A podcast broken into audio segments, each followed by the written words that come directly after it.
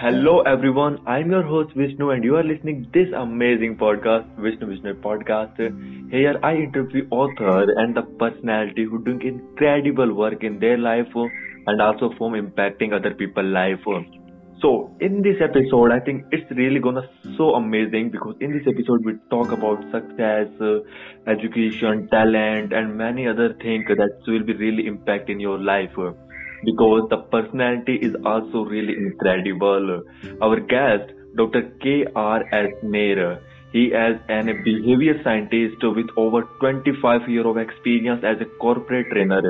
He has had outstanding academic achievement in diverse fields like banking and commerce, business administration, training and development, animal husbandry, etc. Was and also awarded from the Indian Society for Training and Development and the Indian Council of Agriculture Research and five awards from SBI, including the Bank Best Trainer Award. He also wrote more than 10 books, and now he comes with us a really amazing book recently published, Incredible Word Power. So this episode is must listen for you and also your loved one to know about success, talent, and many other things.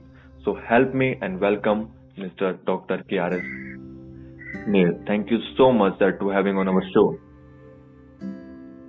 Thank you. Thank you very much, Vishnu. I'm extremely happy and honored uh, by your invitation to be uh, a part of this uh, podcast. Thank you so much. Uh, I, I really, I really feel that kind of, you know, like proud that when this such kind of like personality will be having on your, so that's so much responsibility you have now. So like, like there is no yeah, chance to be a mistake and like, man, I am so nervous. So, but yeah. but I think but I think you are like you are really so cool the way of you speak and it's really I don't know what's the reason but when I started yeah when I started I think I think I think the major reason is our age difference. I think. Oh. because you are quite young. I am, I am a senior citizen, so that is the reason. yeah but I really I I will want to tell you that there is so such people in our life when we make that kind of bond with them. And to like in your in the first book uh, boundless power of uh, mindful living you talk about a lot. And then I start reading your first book incredible word power and I say this book really must read all the people. Like just tell our audience uh, like not from book perspective what kind of person you are. What like your background what kind of person you are in your childhood are you the genius uh, like kind of person like you are now yeah yeah, thank you, thank you uh, for uh, asking me to introduce myself. mm. Uh, in fact, uh, I am from Kerala. I am domiciled uh, right now in uh, Thiruvananthapuram, the capital city of Kerala state. Mm. Mm, although I was born in another district called uh, Alappuzha district in Kerala, that is Mhm. where the backwaters are all there. My childhood was there only. I completed my education. Actually, uh, I uh, took my post uh, this thing professional qualification veterinary science. That way, I started my career as a veterinary surgeon. Then I was poultry officer for some time in the Kerala State Animal Husbandry Department. After that, because of my outstanding academic achievements, I was directly posted to the position of assistant professor in Kerala Agricultural University. Mhm. But soon after that, I got appointment in State Bank of India (SBI) and I joined the bank as rural development officer. Mhm. After serving in the bank for about 33 years, I retired in the from the senior management grade position. That's about uh, my uh, academic background. Then, as you rightly said, I got award from uh, uh, various uh, uh, sources like Commonwealth Bureau of Animal Health, Health Prize from England for uh, out, outstanding academic achievements of uh, four out of four. OGPA four out of four. Nobody can break that record. Somebody can match with that record only. So because of that reason only, I got appointed directly as assistant professor instead of uh, usual posting as like lecturer and all. I got directly as assistant professor in three di- disciplines, three departments. I was posted. Mhm. I chose one, but then I quit that job and I joined the bank. So that's about my academic background. Then uh, further to add to my uh, personality, I would say that uh, writing, of course, is my passion. I published uh, 10 books uh, earlier uh, while I was in SBI for the SBI training system. 10 books on different topics like, uh, of course, personality development, banking aspects, animal husbandry, all these things. I wrote about 10 books while in SBI. Then after the recent development is my coming to the Amazon platform. I published two books, the names of which you gave, and these became bestsellers. That is about my writing. When I am not writing, of course, I am training because continuously I am having training programs and I do public speaking and nowadays on spirituality also because I am associated closely. That is another important uh, thing about me which I want to tell. Mm. I am a disciple of a great spiritual master, uh, Navajyoti Sri Karunakara Guru. He is the founder of Santhigiri Ashram in Kerala, which is an internationally famous uh, spiritual organization based in uh, Trivandrum. Mm. And he is the founder of that organization. I am an ardent disciple of uh, my Guru. Uh, so that way, I also speak on uh, spirituality. I give uh, talks in All India Radio. Uh, these are the things which I do when I am not writing. So that is about briefly about me, uh, my background. Mm, I think of I course I was all through. I was all through brilliant in my studies. I was continuing. I completed my education right from beginning with a merit scholarships from the government, ICAR, etc. So that way I was actually a studious boy that way. Mm. I think I asked you the wrong question. I should have to be asked you the what's the thing you can't uh, like can't do. So I think that would be gonna so valuable. Yeah, like I think a person when we're doing a lot of things, so I think it's like a genius person I can do that. So the first, yeah, really, the first question I just want to be ask you, like in uh, reading your book, do you really think like for my audience perspective, so word create our uh, like words the way we speak that create our whole life? Yeah that is absolutely correct. And i really uh, firmly believe that because in fact uh, say uh, although you did not ask specifically what i want what is that? The usp unique selling proposition of uh, my books these two books mm. is the a pattern in which it is formatted. That is, it is it is in the form of a uh, classroom discussion. A trainer and his trainees they are mm. discussing uh, different aspects of personal development in the classroom. So the trainer is uh, discussing various topics, and uh, the trainees are asking questions uh, about different dimensions of the personality. That way, the reader will find it eminently readable and understandable. Any possible doubts that may be there while reading in the minds of the reader will be answered because that, that will be a question. There will be a question by one of the trainees about this particular doubt which is having, which the tra- reader is having in the mind. A question will be definitely asked. That is the reason why many readers have uh, responded to me after uh, reading my book through WhatsApp as well as email messages saying that the pattern of teacher uh, taught um, discussion in the classroom setting is uh, excellent because uh, things are very very clear now instead of uh, uh, something like a essay, paragraphs, uh, then chapters going like that and all, this is eminently readable. So, what I want to say, to answer to the specific question you asked, yes, words really are capable of uh, forming our life. Because, as they say, the old adage says that you sow a you sow a thought, reap a word. Sow a word, reap an action. Sow an action, reap a habit sow a habit, reap a character. Sow a character, reap a destiny. So that means your destiny is basically starting from your thought, and thoughts generate words. And these words that you utter can transform your own biology as well as the biology of other people. In the class, in the particular um, book, I am demonstrating in the classroom as to how it can impact, how the words can impact your biology. I am giving the example of a small lemon. I asked the, uh, the trainer asked the trainees in the uh, book, the trainer asked the trainees to close their eyes and imagine that they are in the house, in their own house, and going to the kitchen, taking a lemon from the refrigerator, cutting it into two pieces, and then taking one piece, uh, saying the beauty of the uh, lemon uh, cross section, and then uh, after enjoying the beauty of that, taking to the mouth and biting, biting, and biting. Now I was asking them to buy, chew it, and then let the lemon juice fill your mouth. And after some time, when the experiment was over, I asked them, there were uh, the, the, trainer asked them i'm saying i the trainer in the book asked them uh, how many of you had water in your mouth So there were 30 trainees in the classrooms. All the trainees um, raised their hand. This is my personal experience. Outside the book, this is my personal experience as a trainer.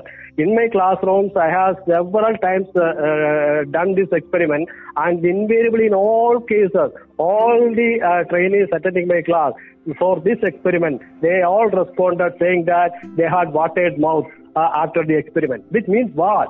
They did not uh, take a lemon, they did not chew a lemon. Mere words uh, given by somebody that you are chewing a lemon, you are biting a lemon, you are chewing a lemon. Now the lemon juice is in your mouth. That altered their biology, and that is the reason why this um, mouth became watery. And that way, I'm giving a number of examples like that to prove that yes, words can create your biology, words can transform your biology. A, a, a, a, a lover, a lover um, getting uh, from his girlfriend the word "I love you." The mere word "I love you" alters his biology instantly, transforms his biology. Instead of that word "love," suppose you remove the, uh, you add one more letter to that love and make it love, or add two letters uh, uh, to that uh, uh, this thing and remove first letter L, then add two letters A B above above, below. Something rhyming with love, nothing will happen. But the word love creates such an impact that the biology is altered. Mm. So that way I can uh, spend uh, uh, more than one hour now to tell that really, indeed, I believe that uh, the words can alter your biology. Words can transform your biology. And when that happens, yes, it will impact your life. It is really impacting your life. Mm. And like many people don't understand, I think me myself also don't understand for a long time. But when I start reading your books and we really from this kind of experiment you will give on that your book. So like like if a person able not able to control their words, many people have to be like that way. They are not have to control their mind, their like words. Is that any like things they should have to be applied in their life to be understand to be like control their words, control their life, and control their whole world? I'm happy that you asked this question because it is very, very important to understand that your words matter. Your words matter very much because there is a saying in Sanskrit that uh, Param Brahma. Aksharam Parama Brahma. That is the ultimate Brahma. Brahma, the Almighty, is residing, is indwelling in the word. In the sanctum sanctorum of the word, the Almighty is residing. That means every word that is coming to you, this will have to be venerated. It has to be respected. Otherwise, because uh, if you are not respecting your word, if you are not keeping your word, you give some word of promise to somebody. If you are not keeping that, uh, one thing. The other thing, if you are not leaving, uh, uh, if you are not walking your talk, walking your talk, you know the phrase walking the talk. So if you are if I am not uh, walking my talk, all these things will have adverse impacts in my life. There is no doubt about that. And our epics also say that. That is why I have given so many stories in the uh, from the epics also, where the words were venerated like anything. Our Arshabhara, the seers, the sages of uh, uh, ancient India, gave, gave a clarion uh, call to the whole world that the word has to be always respected. I will say that. I will say that the, one of the major reasons for the cultural decadence of modern India is the reason that we don't respect our word. We don't honor our word. We don't venerate our word. So that is why I have given the title Incredible Word Power because it is a unique human as a, um, endowment. Other living beings like birds or animals or other living things are not having this ability to speak are different dimensions of uh, usage of words. Only human beings are having. That is why. Mm. Like you say that, yeah, is that any yeah, like story on our Indian epics? Like yeah, yeah, yeah, yeah, yeah, yeah, yeah. There, there are a couple of stories which I have uh, narrated in my book. One example is this: the, uh, the, the you might have heard about the Onam festival in Kerala. Onam is very famous Yeah. uh, festival of Kerala. There was an Asura king called Mahabali who ruled um, uh, Kerala once upon a time, and it is said that. Vishnu, Lord Vishnu, your name, Lord, Lord Vishnu assumed the form of Vamana uh, as per the uh, request of uh, Indra who was about to be replaced because the position of Devendra, the, the, the numero uno, number one of in, uh, the Devas, that is Indra.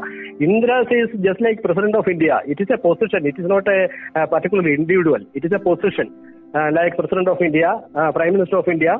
The Devendra is a position actually. So when Mahabali was such a ruler, such a mm, what do you call ideal ruler, and he was invading other um, uh, planes like uh, Swargaloka, that is heavens and all, and uh, Indra was afraid of losing his position. He uh, requested Vishnu to uh, do something, and Vishnu uh, actually incarnated as a Vamana, uh, a, a three foot or so height boy, and requested for three boons. Just three feet of land I want. That is all uh, he uh, went to Mahabali and requested. And Mahabali considered uh, that uh, you can have, you can have more than that. He said, no, no, no, I just want three feet of land only. Now, what happened was that when this was um, granted by Mahabali, actually uh, Shukracharya, his own spiritual master, knew that this is going to be a problem because in case Mahabali grants this boon, uh, he will have to lose everything because this is none other than Lord uh, Vishnu who was incarnated as Vamana. So he will lose everything. He may even lose his life. Uh, his um, spiritual master Sukracharya knew that and he uh, asked Mahabali, no, don't do that. But Mahabali having given a word, he wanted to keep that word. So what happened? Ultimately with the third step, the entire um, uh, kingdom was uh, taken by uh, Vamana because he grew gigantically and that last step was uh, there was no place to put that last step. Uh, finally, Mahabali bowed his head and said that you put it on my head. And that way, Mahabali was sent to the nether world uh, from this world. So, just to keep the world, he lost his life, he lost everything, he lost his kingdom, and everything was lost. That is one example. The second example is from our epic Ramayan. You just think about Ramayan, how uh, King Dasharatha lost his life. Because just to keep the word to one of his wives, Kaikeyi, who wanted her son Bharata to be the um, to be incarnated as the uh, young king of the uh, the influence of uh, Rama. Then uh, she remembered long time back um, Dasharatha had given her um, uh, two boon. Out of that, um, he, she demanded that unjustifiably. She demanded that Rama should be banished to the forest and Bharata should be given the kingdom. And what happened? Dasharatha could not say no because he wanted to keep his word. And finally, he died. He died thinking about Rama who uh, went to the forest uh, from the palace. So that way, that is the story of uh, King Dasharatha who, just to keep his word, uh, lost his life also. Then come to our uh, Mahabharata. You think about uh, Kunti. Kunti, it so happened that when they were uh, spending years uh, banished to the forest and they were spending years, and these uh, Pandavas, uh, the five sons, were uh, going to collect alms uh, in the morning and they will come in the evening. One day it so happened that they were late to return, and Kunti, the mother, was worried as to what happened because it is already dusk, dusk, and uh, the darkfall has come. Where, where are my boys? Then she was worried about it. Suddenly, uh, she heard outside uh, in the makeshift hut where they were staying in the forest. Um, in the outside from the darkness, um, they hailed. Pandavas hailed, "Mummy, mother, we have come.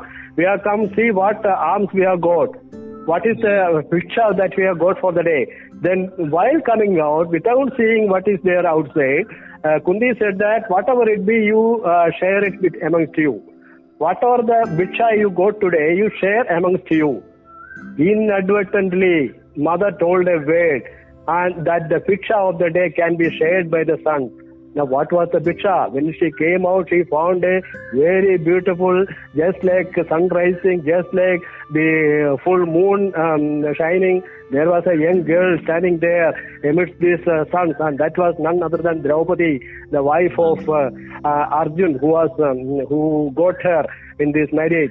But then she was uh, one, uh, totally taken aback seeing this. This is the position. And finally, what happened? Arjuna refused to take uh, Draupadi's hand alone. She said that mother's fate cannot be violated. Mother, whether knowingly or unknowingly, she uttered that you share the bhiksha. So we have to have uh, all of us uh, together will marry Draupadi. That way they married uh, because of um, polygamy. Actually, was uh, polyandry or polygamy, whatever you say. That was actually not the custom of that days or this day. But still, just to keep the word of Mother Kundi, all the five Pandavas married Draupadi. Then uh, take the case of Dharmaputra. Dharmaputra, just to satisfy an undeserving Yudhishthir, I'm sorry, un, uh, Duryodhan, uh, scheming Duryodhana. He, he gave up uh, his kingdom, everything, and finally surrendered one after another all the other brothers uh, in uh, to the um, uh, scheming Duryodhan, and then also Draupadi, even Draupadi, wife also was brought to the this thing, and she was also disrobed by Dushasan, disrobed, and finally they were banished to the forest just to keep the word to Duryodhan, he, uh, uh, Dharmaputra said that. So, uh, any example, like that, uh, very many examples. And finally, one more thing I may add, uh, coming to my mind immediately is the story of Karna. Karna, when he knew that he is the first son of Kundi, first son of Kundi, and Kundi went him went to him because uh, knowing that uh, they are going to have a fight, Pandavas and Kaurava. Uh, Kundi uh, pleaded like anything to um, um, Karna that he should come to the Pandava side because he is the eldest among the Pandavas uh, actually, so he should not fight against Pandavas. Karna said nothing doing because I am uh, indebted to Duryodhan, so mm-hmm. um, I cannot. Do against uh, I cannot go against him. So I have to be with him only. So he gave one promise that I will not kill anybody other than Arjuna. I will not kill anybody other than the Pandava brothers. I will only I want only Arjuna. I don't want to kill anybody else. You know how what happened? In the Kurukshetra war, there were number of opportunities where Dharmaputra, Bhima, Nakula, and Sahadeva could be done away with, could be killed and they were attacking uh, Karna like anything. But despite all that, despite all these attacks and bruises and injuries sustained at the hands of these four, four Pandavas, Karna never killed them because he wanted to keep the word given to mother. That is the way in which the word was venerated uh, in ancient India. And from that, just imagine what is the position today. Does anybody uh, give respect to one's own word? Do we what is the easiest thing that we do we just violate our word we just uh, uh, break our promises that is what we are doing mm, so that is the reason i was saying that it is a reason one of the major reasons for the cultural decadence of india that is not honoring the word uh, but yeah, that's the way. But why don't you think so? Like in this period of time, people don't have time. Like they will be give a word. Like I just have to that that period of time appointment, and something come out in their way, so they are not able to yeah, do that. No, no, no, that is a different thing. See, because for genuine reasons, if you are not able to give, uh, keep away, uh, you have got proper explanation to give. You can um, convincingly tell that because of such and such reasons, as you said, uh, paucity of time or whatever it be. So, okay. giving genuine reasons, one can, uh, of course, um, uh, uh, not do, not adhere to it. That's a different thing. But knowingly and deliberately and for selfish interest when you are violating your word, when you are not honoring your word, when you are uttering a lie, that is a totally different thing. And that is where we like to um, uh, pay for our misdeeds. For every action, there is an opposite reaction, we know. So, mm. law of uh, cause and effect says that whatever uh, you say, whatever you think, whatever you say, whatever you do, definitely the nature is taking photocopy of all your thoughts, words and deeds then and there, just like a xerox copy. It is preserved by nature. We may forget, but nature will never forget. And all these things we'll have to uh, pay back. We'll have to uh, have the uh, impact of that in our life. If not this life, in, in, if you believe in reincarnation, in our future lives, we'll be uh, paying for that. That's mm-hmm. right. Like what what do you think? Like what's the reason behind like in the today generation people are not care about words, whatever they say to anybody, like any promise or any words, they don't care. What's the reason? And what they should have to do? Simple, to... sim- without much thinking, I can easily say that the loss of value system. We don't. In fact, our education system itself is such that we, we never we what are, what is our education system after all? We never um, think about the character building in education. We don't attach importance to values. We never talk about values. Our education system never talk about values to the student, to the to the student right from very young age. That has to be done. Perhaps exceptions are there. Some um, organizations like the India Mission and all may be doing. But uh, generally speaking, by and large, the education system is such that no importance is attached to values the society is becoming a valueless society. So they don't attach importance to it. That is the primary reason I feel. That is the major reason.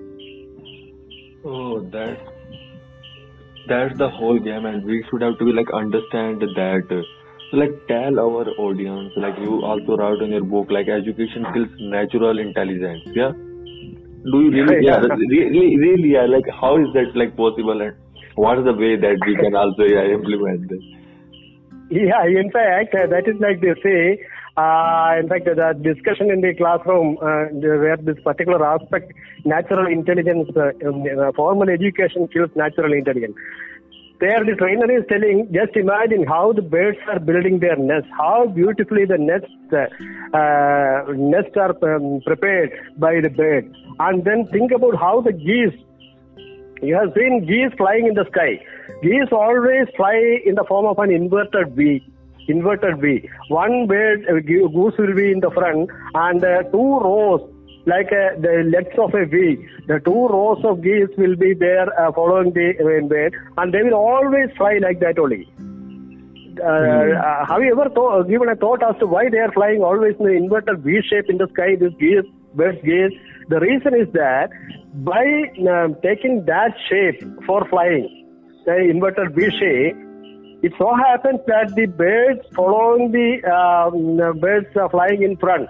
The uh, the birds behind them, they get lot of advantage. They get, they have to spend less energy to fly because the flapping of wings by the birds in the front enable the following birds, enabling enable the birds following them uh, to uh, spend less energy so that they can fly easily and reach their destination. They always fly like that. And when the bird which is in the um, uh, forefront, which is the first bird in the uh, V shape, when that gets exhausted, when that gets tired, you know what happens? That bird will come back. It will come back, and another bird will take uh, its position.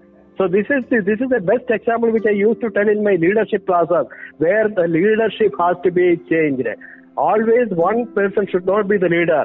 Everybody has got leadership qualities. So that leadership qualities of different persons with different idiosyncrasies, with different uh, capabilities and uh, intelligences, uh, creativity, etc., should uh, be allowed to be played. So that so that uh, this is an example where the bird uh, which is in the front of the row is coming back, another bird taking its position like that and all. Now, uh, answering your question, this is where from these birds understand that if they are flying in this way, they will be able to save a lot of energy. They will have to spend less energy only to reach the destination and all. And when, when something happens to one of the birds, when some uh, one bird if it is falling sick, all the other birds will go and uh, and nurse them, nurse that particular sick bed. And when that sick bed is okay, then only they will resume their journey.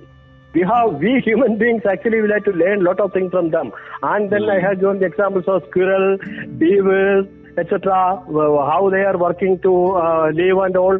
So this is this is the play of natural intelligence of birds, animals, etc. Then I am comparing with human beings. What is what is happening to the human being?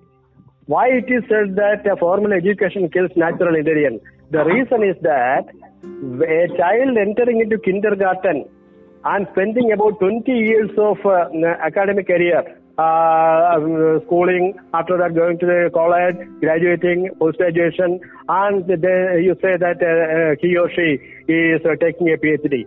By the time about 20 years of academic career is over, experiments, scientific experiments have proved that 70% of the natural intelligence of the person will be destroyed irretrievably. It will be lost forever. 70% of the natural intelligence of a person, by the time he c- completes about 20 years of academic uh, uh, career, will be lost forever. And the answer, why? The answer is that because of pure conditioning. Pure conditioning by the academic system, education system conditioning by parents, conditioning by teachers. You know, up to the age of 15, up to the age of 15, a hmm. boy or girl will get 1 lakh 48,000 words forbidding, forestalling the moves of the boy. Don't do that. Don't take that. Don't play with your life. Why you are um, doing like this? Is there anybody else um, who is doing like this? Always this sort of negative comments, negative words, negative statements, etc. One lakh forty-eight thousand words uh, uh, giving such negative uh, commands and negative statements to the children are given by teachers and parents up to the age of 15. And that way, the pure conditioning by the academic system results in such a way that the natural creativity, natural intelligence of human being will be destroyed about 70%. This is uh, um, this is uh, published scientific reports. So that is the reason why I said that formal education kills natural intelligence. So that's how can we have to be like improve that? Like, is there any process that will be uh, like say to the people because it's I think I think I I think that the academic system has to be revamped. Academic system has to be revamped right from the beginning, right from the primary school stages. The, the, the natural creativity, talents and abilities and aptitudes of the children should be brought out. Avenue should be created. Avenue should be created for bringing out the natural talents and capabilities of the children. If that is starting from the primary school onward, then naturally this preservation of the natural intelligence which the creator has given to you and me or the human being that can be preserved and that can be nurtured. Instead of that, this is pure conditioning. Pure conditioning. No, no, nothing is, uh, your right brain is not required. The right brain, which is the seat of all your creativity, all your um, imagination, etc., which is uh, uh, supposed to be in the right hemisphere of your brain, that is not required. It's only left brain, logical, analytical, and uh, mugging up. All these things are being done and it is conditioned in such a way that unfortunately we lost our substantial part of uh, natural intelligence because of that. Yeah, that's the whole reason. But I just feel like, how can like a child be like identify their talent? Because you talk a lot in your book. Yeah. Yeah, yeah, good. I good, good, happy. I'm happy that you asked this question because see, one thing, uh, a common misunderstanding is that we can create talent. I'm busting that myth uh, because uh, uh, I'm giving scientific proof to say that talents of human beings are uh, created right from the time when a fetus is within the womb of the mother. Within the uterus of the mother in the age of, in the seventh month of pregnancy seventh month of pregnancy uh, something happens in the brain of the fetus that the nerve cells which are called the neurons the neurons uh, will be uh, connected one another with a uh, sort of uh, uh, the, the, scientific term is axon. Uh, that is uh, using axon, they will form a synapse. That is, uh, there are 100 billion neurons, by the way. 100 billion, 100 billion neurons are there in the brain of human being. So in the, in the, in the, in the fetal stage also, this uh, from starting from the 42nd day, 42nd day of conception, in the pregnancy period, so for 42nd day onward, nerve cells start developing. And in the seventh month, these 100 billion nerve cells, each of the 100 billion nerve cells will form 15,000 connections with other brain cells. 15,000 connections will be formed. And these connections are responsible for uh, the talents of the individual because these synaptic connections between the amongst the neurons are responsible for the recurring patterns. I'm giving the definition of talent. The definition of talent is that talent is the recurring patterns of thought, behaviors, or uh, feelings which can be gainfully used by the person.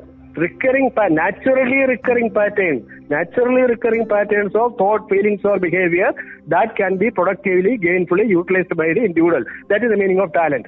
This is forming from seventh month of pregnancy and will be continued up to third year, third year after birth.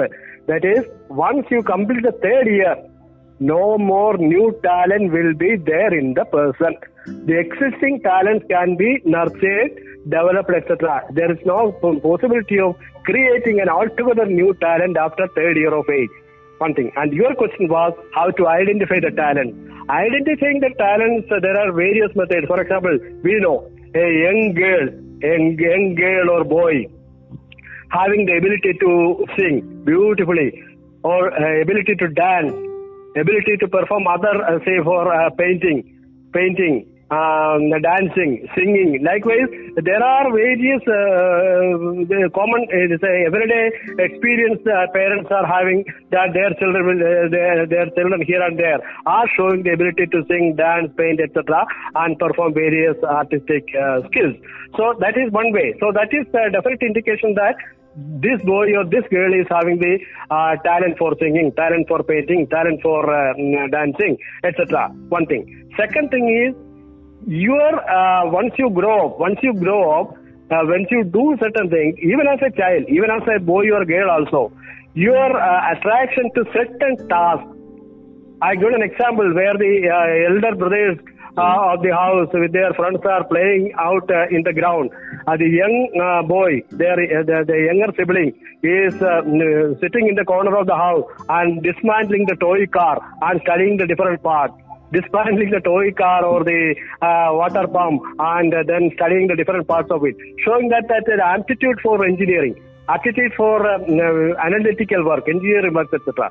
So that is uh, by close observation of the uh, um, students, that is um, uh, children, we can spot the uh, budding talents in them, and that can be nurtured. That can be encouraged, and that is one thing. Then, at a particular stage, suppose you are an employee of an organization, you will suddenly get transferred uh, to a different um, uh, office with a different, altogether different assignment you which you have never done in the past. You are afraid. You are uh, having lot of apprehension whether I will be able to do this job. Now, one it may so happen that once you assume that responsibility, in, uh, because there is no other go, you have to take up that job. And once you assume that job, and once you start doing it, it may so happen that you are able to pick up uh, the various uh, skills of doing it very fast. So rapid learning, I have used the term rapid learning. So at any stage of life, there are cases where rapid learning is exhibited by people. So that again shows the talent. And then another example which I have given in the, book is that uh, one day the uh, manager of uh, the office is getting a call from his subordinate staff, sir, my child is sick, uh, I had to um, I, take leave today. Then uh, what is the instant reaction of the supervisor, the manager about the child? Was it taken to the hospital? What sort of treatment was given? who is uh, attending to that uh, child or instead of that is he thinking who will replace this man who will do his job today in the office? If he is empathizing with the father of the child then that means empathy is a talent in him. On the other hand if he is only thinking about his office and the work to be assigned to somebody else instead of this person. Then he is a supervisor only he is an organizer only he is an arranger only. So like that, uh, there are various uh, techniques by which talent can be identified and then nurtured, although it cannot be created altogether new. This uh, in detail I am giving in the book, different methods of identification of talent. And anything that you are doing and you are forgetting the time, you are forgetting the time. You may be spending hours together doing a particular job, but not aware of the time passing because you are so immersed, so much immersed in the task that you forget the time. That means you are uh, employing your talent. That is the reason why you are forgetting. That is why Confucius, long back, uh, he Confucius said um, that if you are able to find a job that you love, you need not work even for a day. Mm. If you are able to find a work that you love, you need not work even for a day.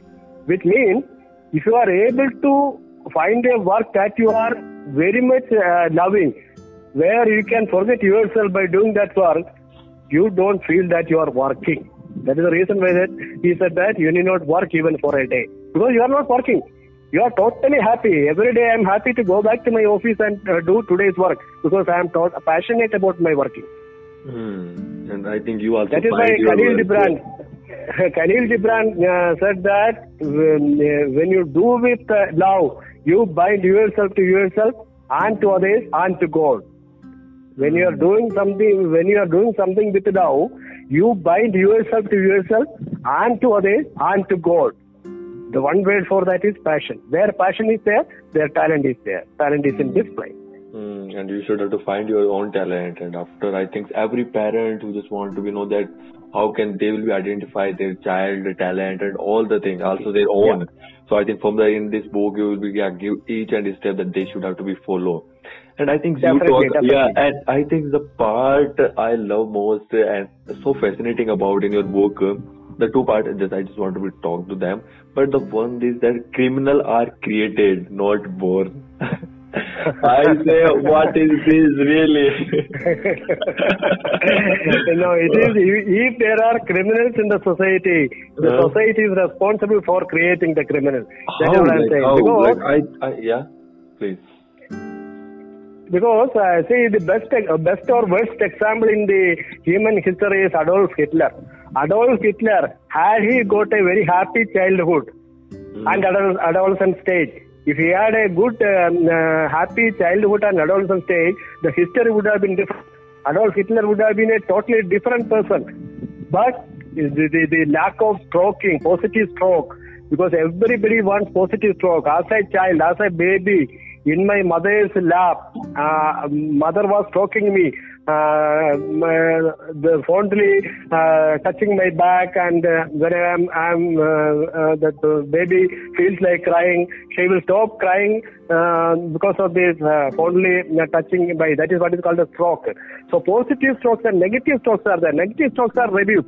Negative strokes are beating. Negative strokes are uh, finding fault with the person.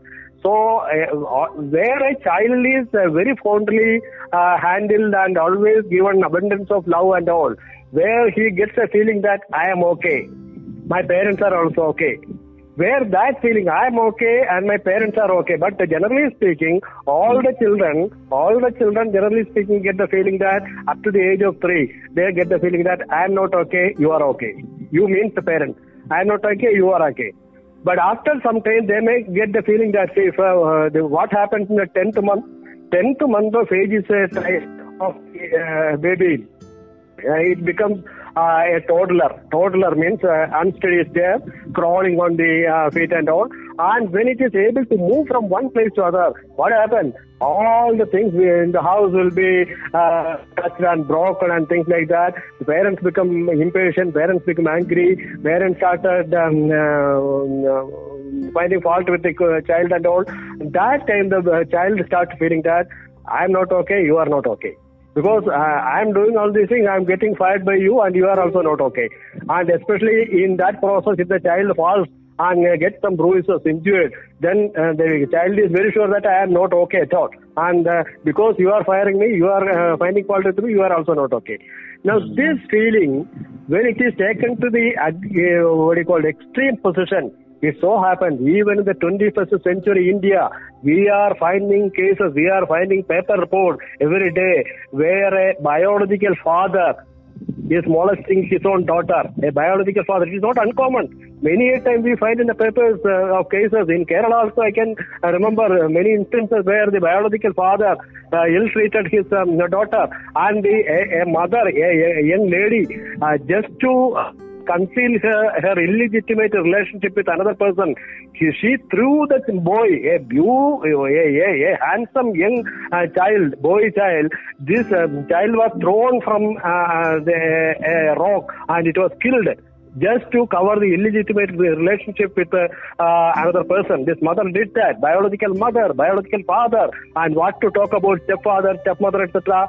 That sort of ill treatment, when some children unfortunately are uh, having that uh, type of treatment, and they, if fortunately they are able to survive, if they are able to survive that sort of molestation and uh, ill treatments, etc., they develop a feeling that I am okay, you are not okay.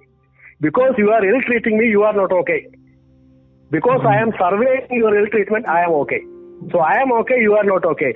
This feeling, when it is there, this is a life possession. Whatever I am saying now, I am okay, you are okay, things like that are called a life possession. If the life possession of a person is, I am okay, you are not okay. And if that possession I like these examples I gave you, a child or a boy or girl, getting that feeling, I am okay, you are not okay. And if it is, if that boy or girl is growing like that, finally when he becomes an adult, he will become a criminal because it is not only uh, against that particular father or mother or fatherly figure or motherly figure, he will be turning against against the entire society and that way he will become a criminal.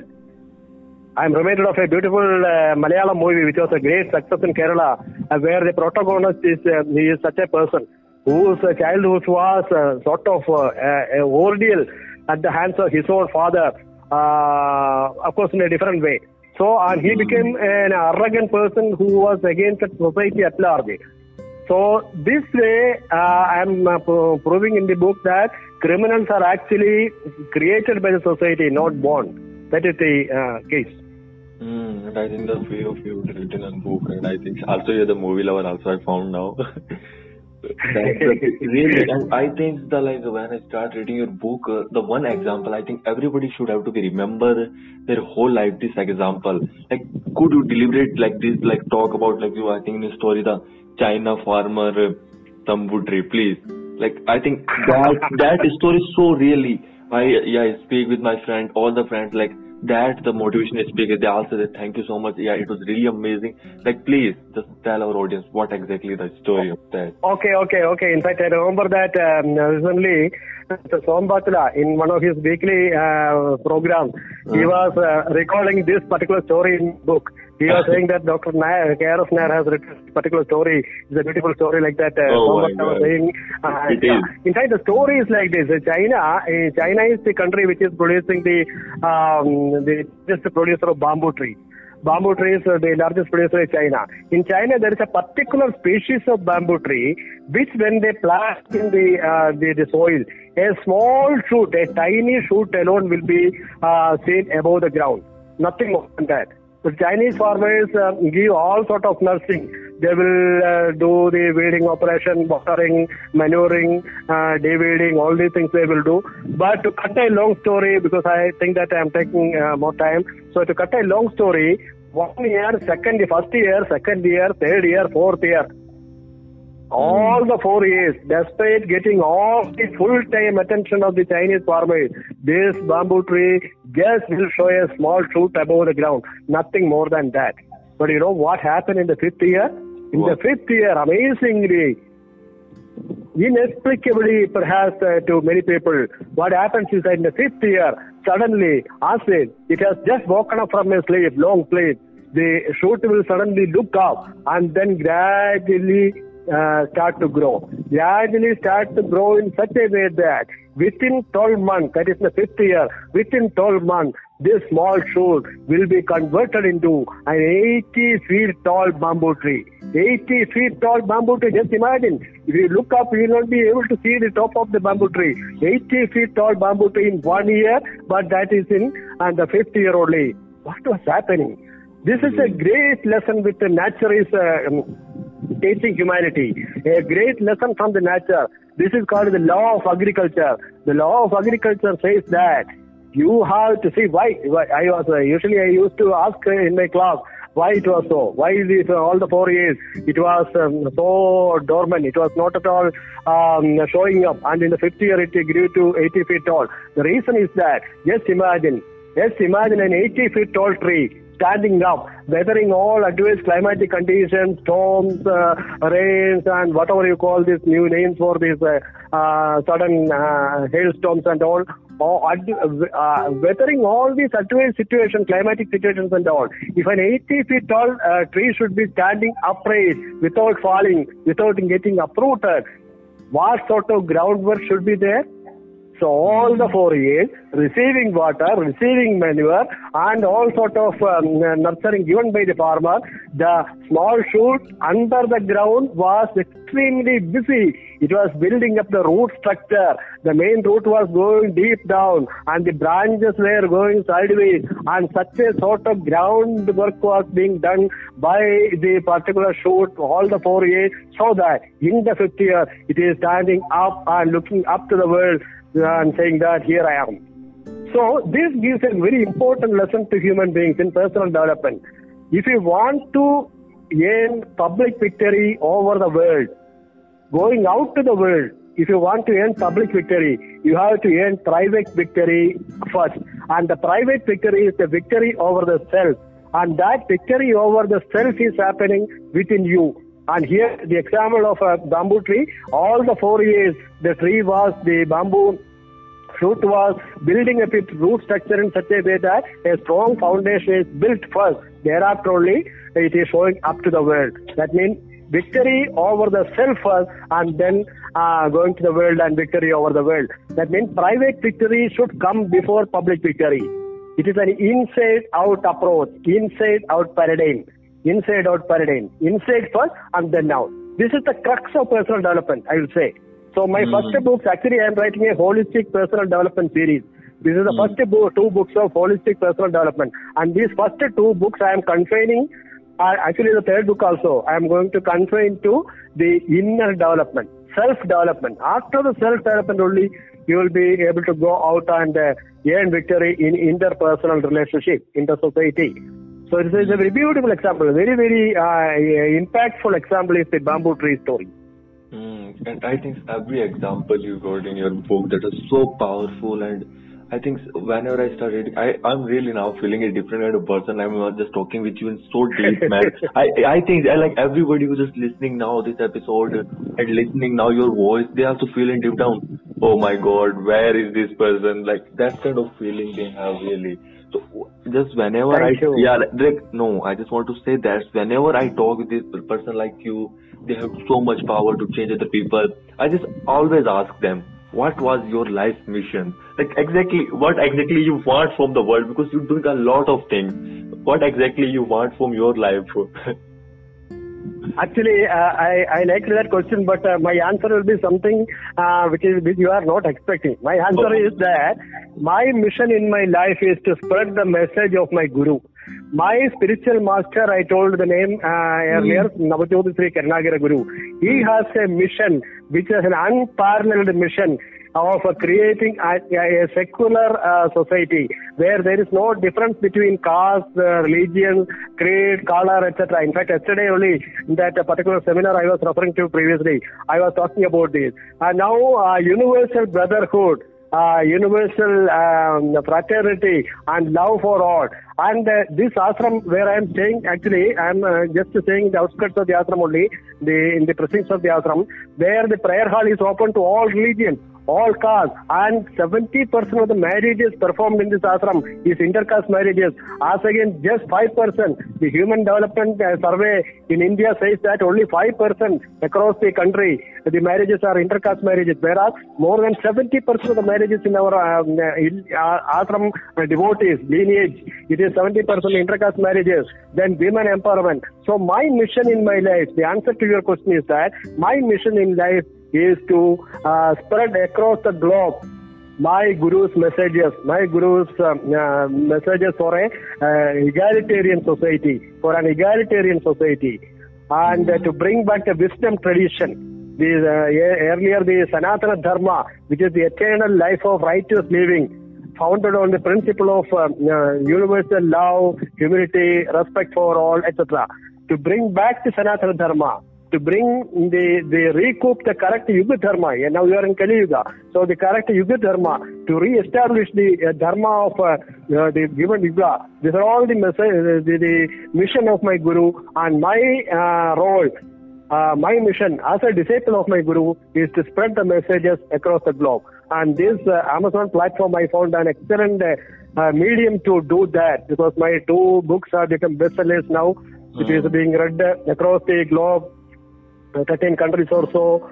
So that way, uh, that is my mission. That is my mission. Oh my god, it's so powerful. I think uh, you can like form your mentor and that guru also feel that much so powerful, like you are that kind of a student.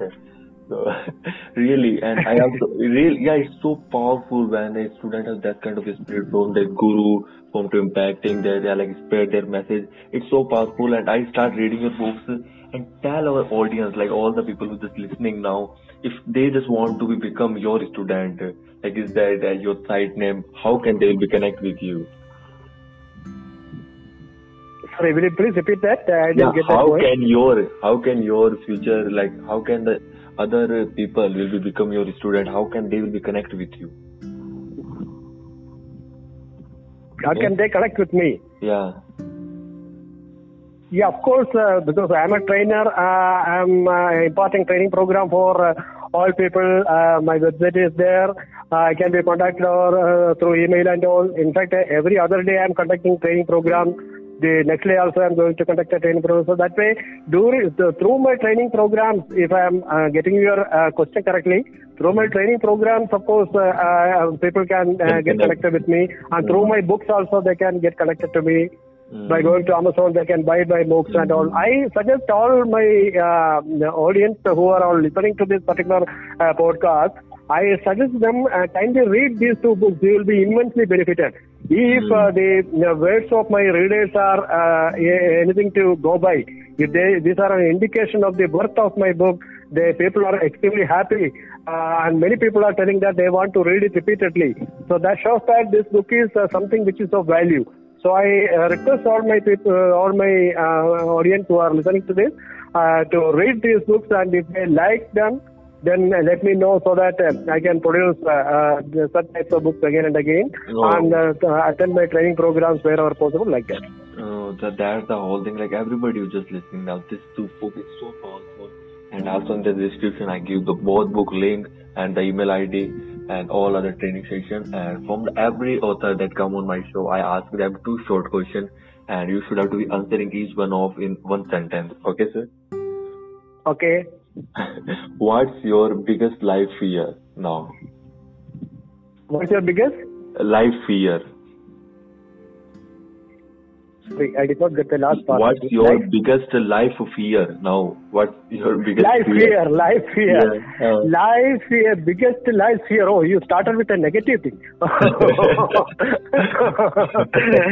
biggest uh, life fear is uh, sort of my losing my optimism. My losing my optimism. Uh, if at all that happens, and my not able to uh, get connected with people. Uh, say for example, every day. And, oh, so you want one sentence only? Okay, sorry, Mhm. sorry. Yeah, Uh, I. I, I, I, I, I went on explaining. Sorry. Uh, my life series is uh, my losing my uh, uh, optimism and uh, what do you call desire to achieve more. Oh, that's the two things. And the other question is that uh, which uh, like which day is your happiest day in your life that you want to be remembered that day and say that I just want to be live that that day again and again. My happiest day in my life. Uh, Uh. it is very difficult to answer a question because uh, happiest day, happiest day means there may be there may be many many days which are uh, relatively happy, uh, happier than the other day. one like day, that, uh, so many- one special day, one special day. I think everybody have one.